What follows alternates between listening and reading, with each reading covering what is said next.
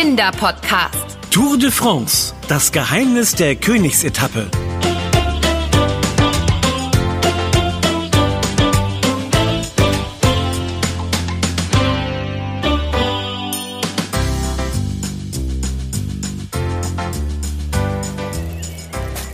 Ich bin richtig aufgeregt, dass wir wirklich hoch in die französischen Alpen gereist sind. Eine tolle Aussicht. Oder was meinst du, Ben? Die frische Bergluft, der Blick auf die Alpen. Echt schön. Also wenn du mich fragst, ist die Luft hier oben in 1860 Metern über dem Meeresspiegel ganz schön dünn. Und Alpe d'Huez sieht für mich eher aus wie eine Skitourismus-Bettenburg. Überall riesige Hotels, Supermärkte und die vielen Autos an der Straße. Haben die Hotels etwa keine Parkplätze? Bien sûr, aber sicher, mon ami Ben. Aber die sind alle restlos belegt. Denn hier findet in den nächsten Tagen das wichtigste Ereignis des Jahres statt. Äh, was denn? Eine riesige Schneeballschlacht? Machen Sie dafür mit den Schneekanonen Sommerschnee? Äh, aber halt, stopp, spar dir bitte deine Antwort, Anna. Ich weiß schon. Die Tour de France. Aber ich habe mir das hier einfach irgendwie charmanter vorgestellt. Straßenmusik, schillernde Viertel und Plätze und äh, vielleicht habe ich einfach an... Paris gedacht? Ich kann dich trösten. Das hier ist nur ein Zwischenstopp. Die Tour de France endet nach 21 Etappen traditionell in Frankreichs Hauptstadt. Das Finale der großen Schleife, wie die Tour von Fans genannt wird, beginnt im Umland von Paris, der Ile de France, und endet seit 1975 stets mit mehreren Schlussrunden auf Paris großer Prachtstraße, den Champs-Élysées. Wenn wir unseren Job hier gut machen, fahren wir zum Finale nach Paris. Na gut. Äh, Aber wenn wir in Frankreich sind, warum hängen denn hier überall dänische Flaggen? Die Tour startet dieses Jahr in Dänemarks Hauptstadt Kopenhagen. Ich verstehe nur Bahnhof. Le Grand Départ, der Auftakt der Tour de France, hat eine lange internationale Geschichte. Außerhalb Frankreichs diente Amsterdam erstmals 1954 als Startort. Doch neben der niederländischen Stadt waren auch schon Städte in Belgien, Deutschland, Luxemburg, Großbritannien, Schweiz, Spanien, Irland und Monaco Startpunkte. Wow, äh, woher weißt du das alles? Als gute Podcasterin habe ich mich natürlich auf unsere Reise vorbereitet. Die Dänen freuen sich schon lange auf die Tour 2022, denn in ihrem Land war das wohl bekannteste und bedeutendste Straßenradrennen der Welt noch nie. Dabei ist das Fahrrad das angesagteste Fortbewegungsmittel in Dänemark. Vielleicht erklärt das, warum dort die weltweit zufriedensten Menschen leben sollen. Ob Kinder zur Schule, Studenten zur Uni oder Erwachsene zur Arbeit. Jung und alt fährt Fahrrad. Und sogar Prinz Frederik wurde schon auf dem Fahrrad gesehen. Mhm. Und das erklärt auch, warum die Bergetappe in Alpe d'Huez die Königsetappe genannt wird. Papalapap. Die Bergetappe nach Alpe d'Huez wird Königsetappe genannt, weil sie die wohl anspruchsvollste der 21 Etappen ist. Insgesamt müssen die Fahrer auf den 160 Kilometern von Briançon hierher mit dem Fahrrad über Berge klettern, die höher als 2000 Meter sind. 5000 Höhenmeter sind zu überwinden. Beim letzten Anstieg in das Bergdorf müssen die berühmten 21 Kehren, also Serpentinen, überwunden werden. 5000 Höhenmeter? Und ich bin schon aus der Puste, wenn ich aus dem Bett aussteige. In unserem schönen Zimmer des Chalet Ribot unten an Kehre 1. Und deshalb ist hier so ein Treiben am Berg. Die ganzen Autos an der Straße. Einige von ihnen kampieren hier schon seit Tagen an den Kurven, nur um ganz nah dran an den Fahrern zu sein. Sie essen und schlafen direkt an der Straße. Deshalb all die Absperrungen, Radlader und die vielen LKW, aus denen die Helferinnen und Helfer die Teile für die Zuschauertribünen... Ben, was machst du denn da? Komm sofort runter von dem Gabelstapler. Du hast dafür doch gar keinen Führerschein. Oh, jetzt lass mich doch. Der steht doch hier sowieso völlig teilnahmslos am Straßenrand. Schon seit wir Reifemeister Patrick beim Verladen der Bananen im Hamburger Hafen begleitet haben, wollte ich mal auf einem Stapler sitzen. Das ist meine Gelegenheit. Pardon, Monsieur, c'est interdit. Das ist verboten. Runter von meinem Gabelstapler. Wenn du dich verletzt. Oh, mon Dieu. Mein Gott, steh dir bei. Och, das kann doch nicht so schwer und gefährlich sein. Der Hebel hier ist bestimmt die Brems... Ben, was machst du denn da? Halt! Stopp! Ach du grüne Neune. Glück waren das nur die Absperrkegel und ein paar Metallzäune. Ich hoffe, dir ist nichts passiert. Ah. Wer bist du überhaupt? Darf ich vorstellen? Das ist der professionellste Podcaster auf Recherchereise, den ich seit langem erlebt habe. Das ist Ben. Und ich bin Anna. Bitte entschuldige. Ähm, Fabienne. Ich heiße Fabienne.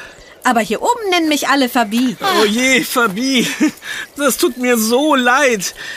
Ich weiß auch nicht, was in mich gefahren ist. Wie sollst du das auch wissen? Schließlich bist du in einen Zaun gefahren. Jetzt mach mal Platz. Ich fahre den Stapler da wieder raus. Aber ja, ich mache Platz. Oh, bitte hilf mir mal raus.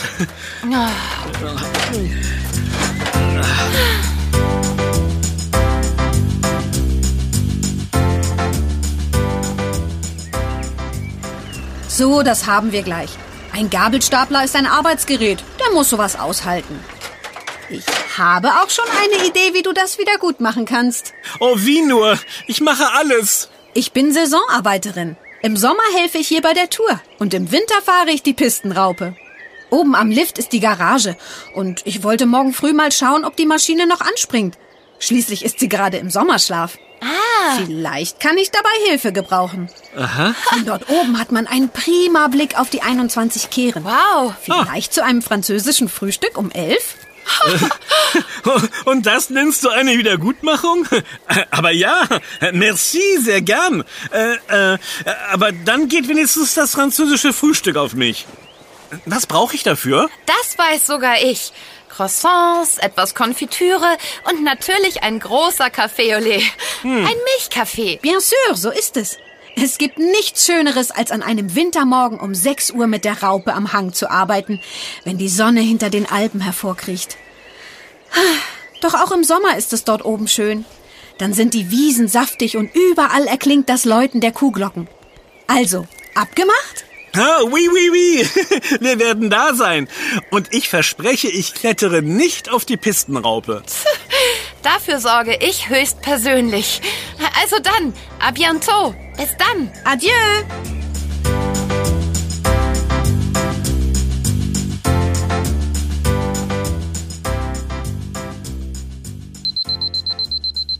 Oh, guten Morgen. Oh, 7 Uhr.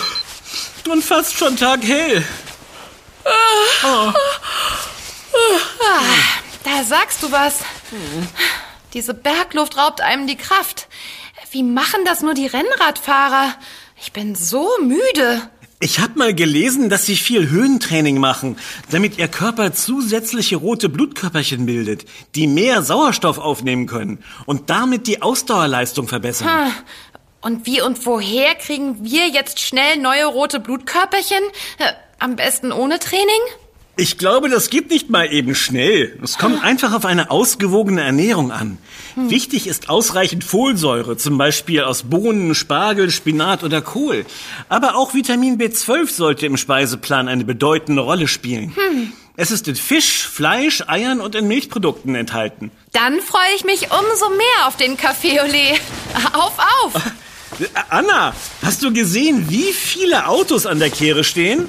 Ja, es ist alles voll. Zum Glück habe ich gestern Abend noch das Tor der Einfahrt zugemacht, sonst würden bestimmt schon Camper im Garten stehen. Die erste Kehre ist besonders wichtig. Seit 1994 wird ab hier die Zeit für den Schlussanstieg auf den letzten 13,8 Kilometern hoch nach L'Alpe d'Huez gestoppt. Niemand war bislang schneller als der Italiener Marco Pantani, der es im Jahr 1995 in 36 Minuten und 50 Sekunden schaffte. Dabei streiten sich die Gemüter, ob der finale Anstieg 14,5 Kilometer oder 13,8 Kilometer lang ist. Schon seit Jahren werden deswegen in den Medien häufig zwei Zeiten für beide Distanzen angegeben. Ich verstehe den Wirbel nicht. Das sieht man doch sofort. Vor unserer Haustür geht der Anstieg los. Aber das sind nie und nimmer 13,8 Kilometer. Eher weniger. Wir werden es wohl nie genau wissen. Wieso nicht? Das ist doch das Einfachste von der Welt. Wir nehmen einfach die Leihräder und messen es selbst aus. Ben, so langsam zweifle ich wirklich daran, dass dir die Bergluft gut tut. Das machen wir nicht. Aber klaro machen wir das. Ich habe hier ein Stück Kreide. Ich messe den Radumfang, markiere mit der Kreide einen Punkt auf dem Mantel und schiebe das Rad entlang der Seitenlinie nach oben. Dann werden wir schon rausfinden. Also, ich komme auf keinen Fall mit, sondern fahre mit dem Linienbus hoch. Ich weiß wirklich nicht, wie ich dir das ausreden soll. Wir sind um 11 Uhr mit Fabi am Lifthäuschen verabredet. Glaubst du wirklich, dass du das Rad bis dahin, die 13,8 Kilometer, den Berg hochgeschoben hast? 12,5 Kilometer. Wenn überhaupt. Wie du meinst. Ähm, ich verspreche dir ein weißes Trikot mit roten Punkten, das Bergtrikot der Tour de France, wenn du rechtzeitig bei unserer Verabredung bist. Oh, wirklich? Ah, Die Wette gilt.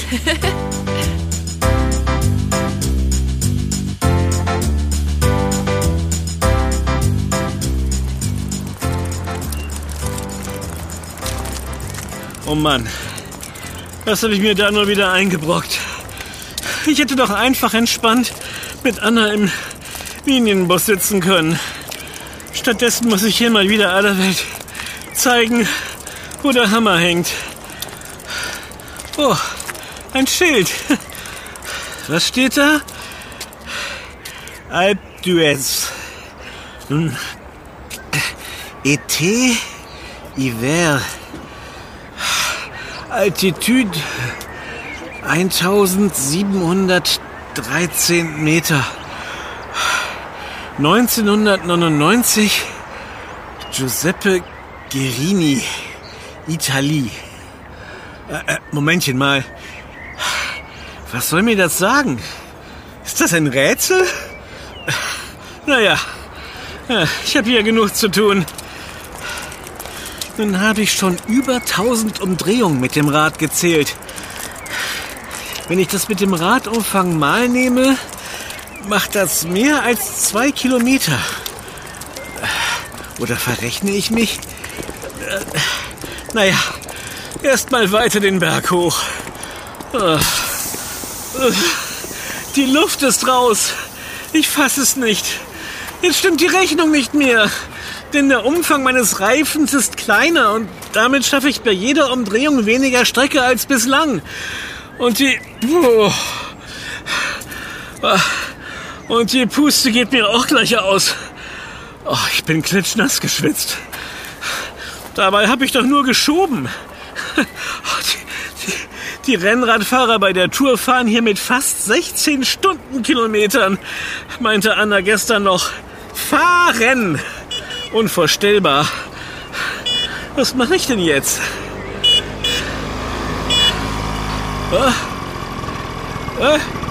Bonjour, Monsieur. Guten Morgen, mein Herr. Du siehst aus, als könntest du einen Lift gebrauchen. Schmeiß dein Fahrrad hinten auf die Laderampe. Ich nehme dich mit nach oben. Das würdest du machen? Ist denn noch Platz auf deiner Ape? So nennt man doch diese Dreirad-Mopeds mit Pritsche, oder? Bien sûr. Aber sicher. Ich bin Antoine.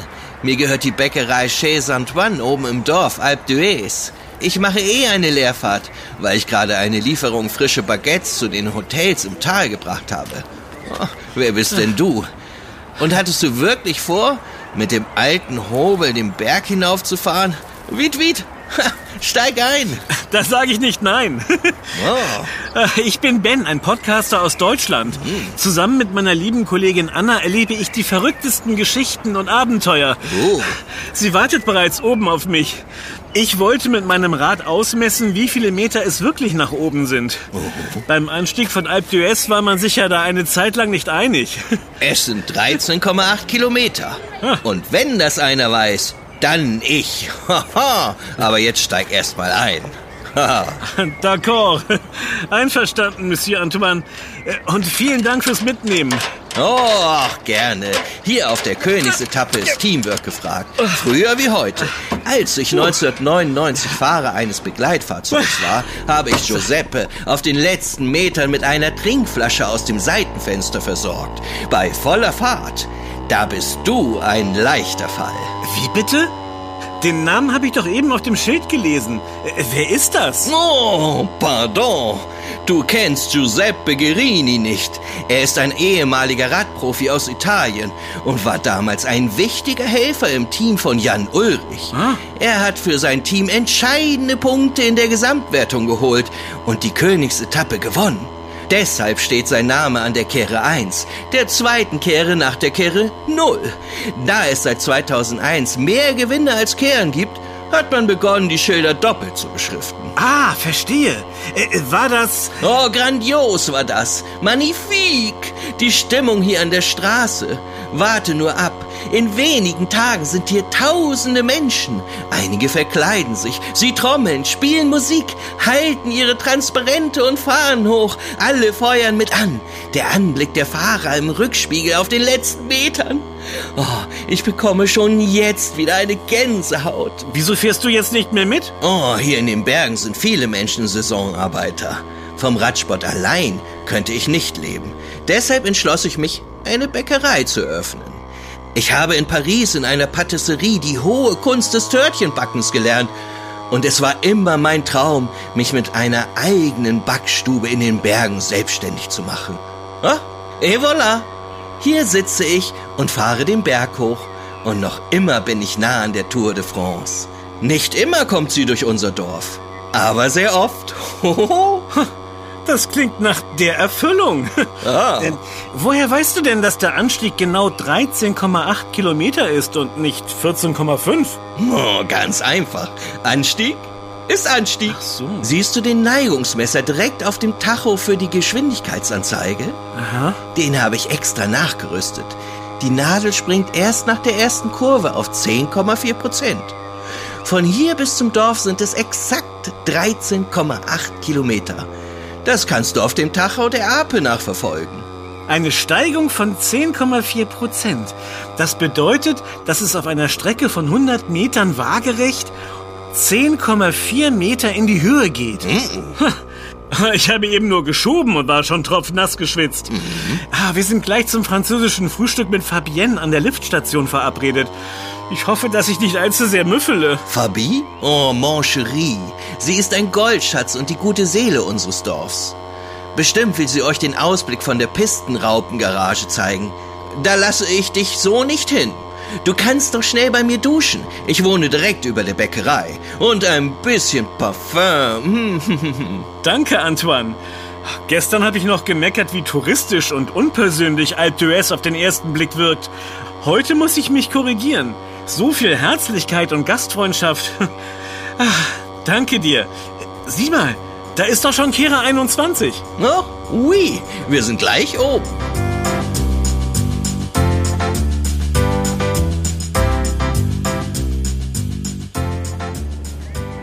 Hm, wo bleibt denn Ben? Moment mal.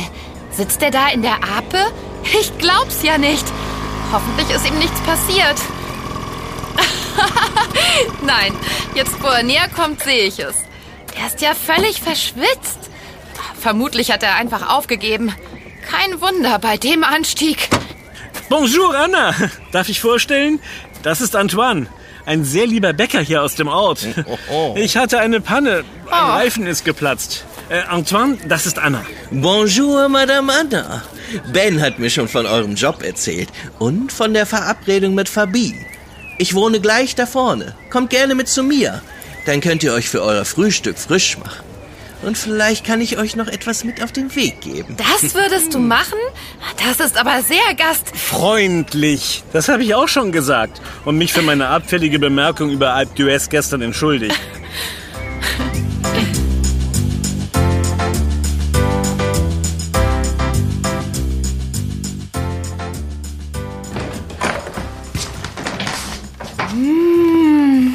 Hier duftet es ja wie in einer Backstube. Eine Mischung aus Kardamom, vielleicht auch etwas Zimt? Oh, Anna, du hast aber eine feine Nase. Ich wohne direkt über meiner Boulangerie, der Bäckerei Chez Antoine. Und heute Morgen habe ich erst Pain au Chocolat gemacht. So nennen wir unser Feingebäck aus Croissant-Teig, das mit feinster Edelbitte Schokolade gefüllt wird. Es ist typisch im Petit Déjeuner, dem kleinen Mittagessen, wie wir Franzosen seit Generationen unser Frühstück nennen. Manchmal wird auch nur Croissant und Butter oder Konfitüre gereicht. Dazu zum Beispiel Café au lait. Oh! Aber was haben Zimt und Kardamom damit zu tun? Oh, das bleibt mein Geheimnis, Madame Anna. Aber bevor sich der liebliche Geruch vermischt, Wied, wied, unter die Dusche mit dir, Ben. Die Tür ist gleich rechts. Oui, d'accord. Einverstanden. Ich habe nur keine Wechselkleidung dabei. Oh, da finden wir schon etwas. Du weißt doch, Teamwork. Also gut, ich mache so schnell ich kann. Schneller als der Windschatten von Giuseppe. Oh, oh. Und du bist wirklich mal im Begleitfahrzeug mitgefahren? Oh, oui, oui.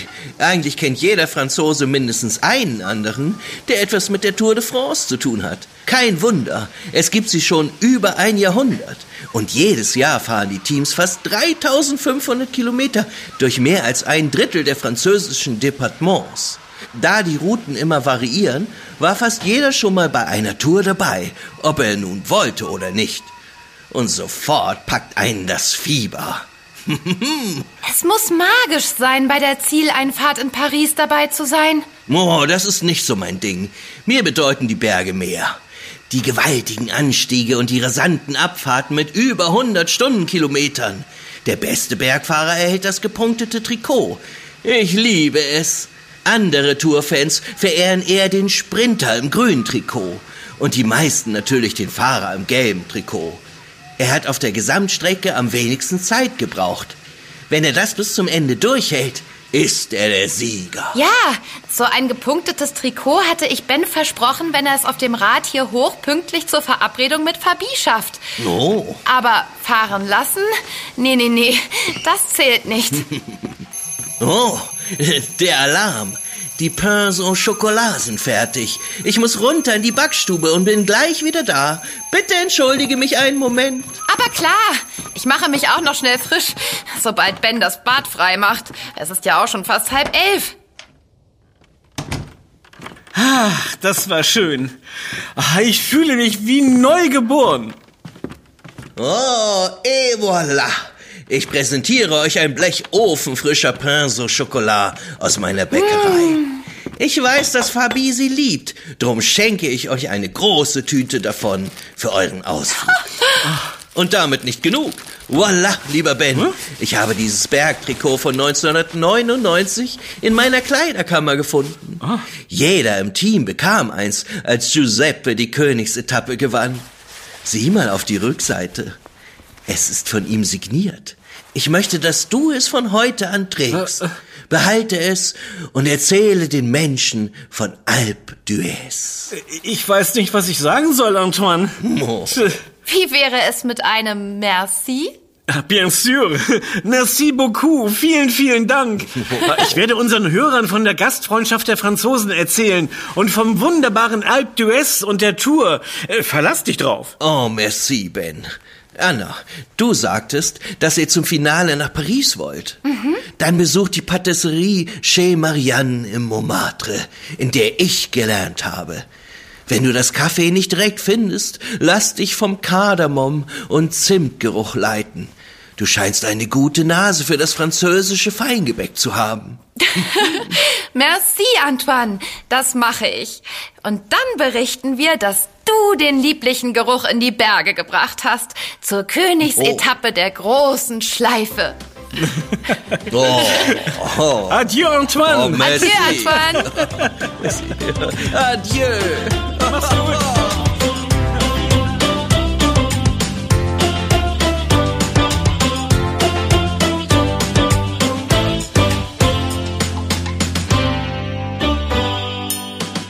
Das war Yummy, der Kinderpodcast. Präsentiert von Edeka. Wir freuen uns, wenn du auch bei unserem nächsten Podcast-Abenteuer dabei bist. Yummy gibt es übrigens auch als Heft. Bis bald. Deine Anna? Und dein Ben. Wir, Wir hören hören uns. uns.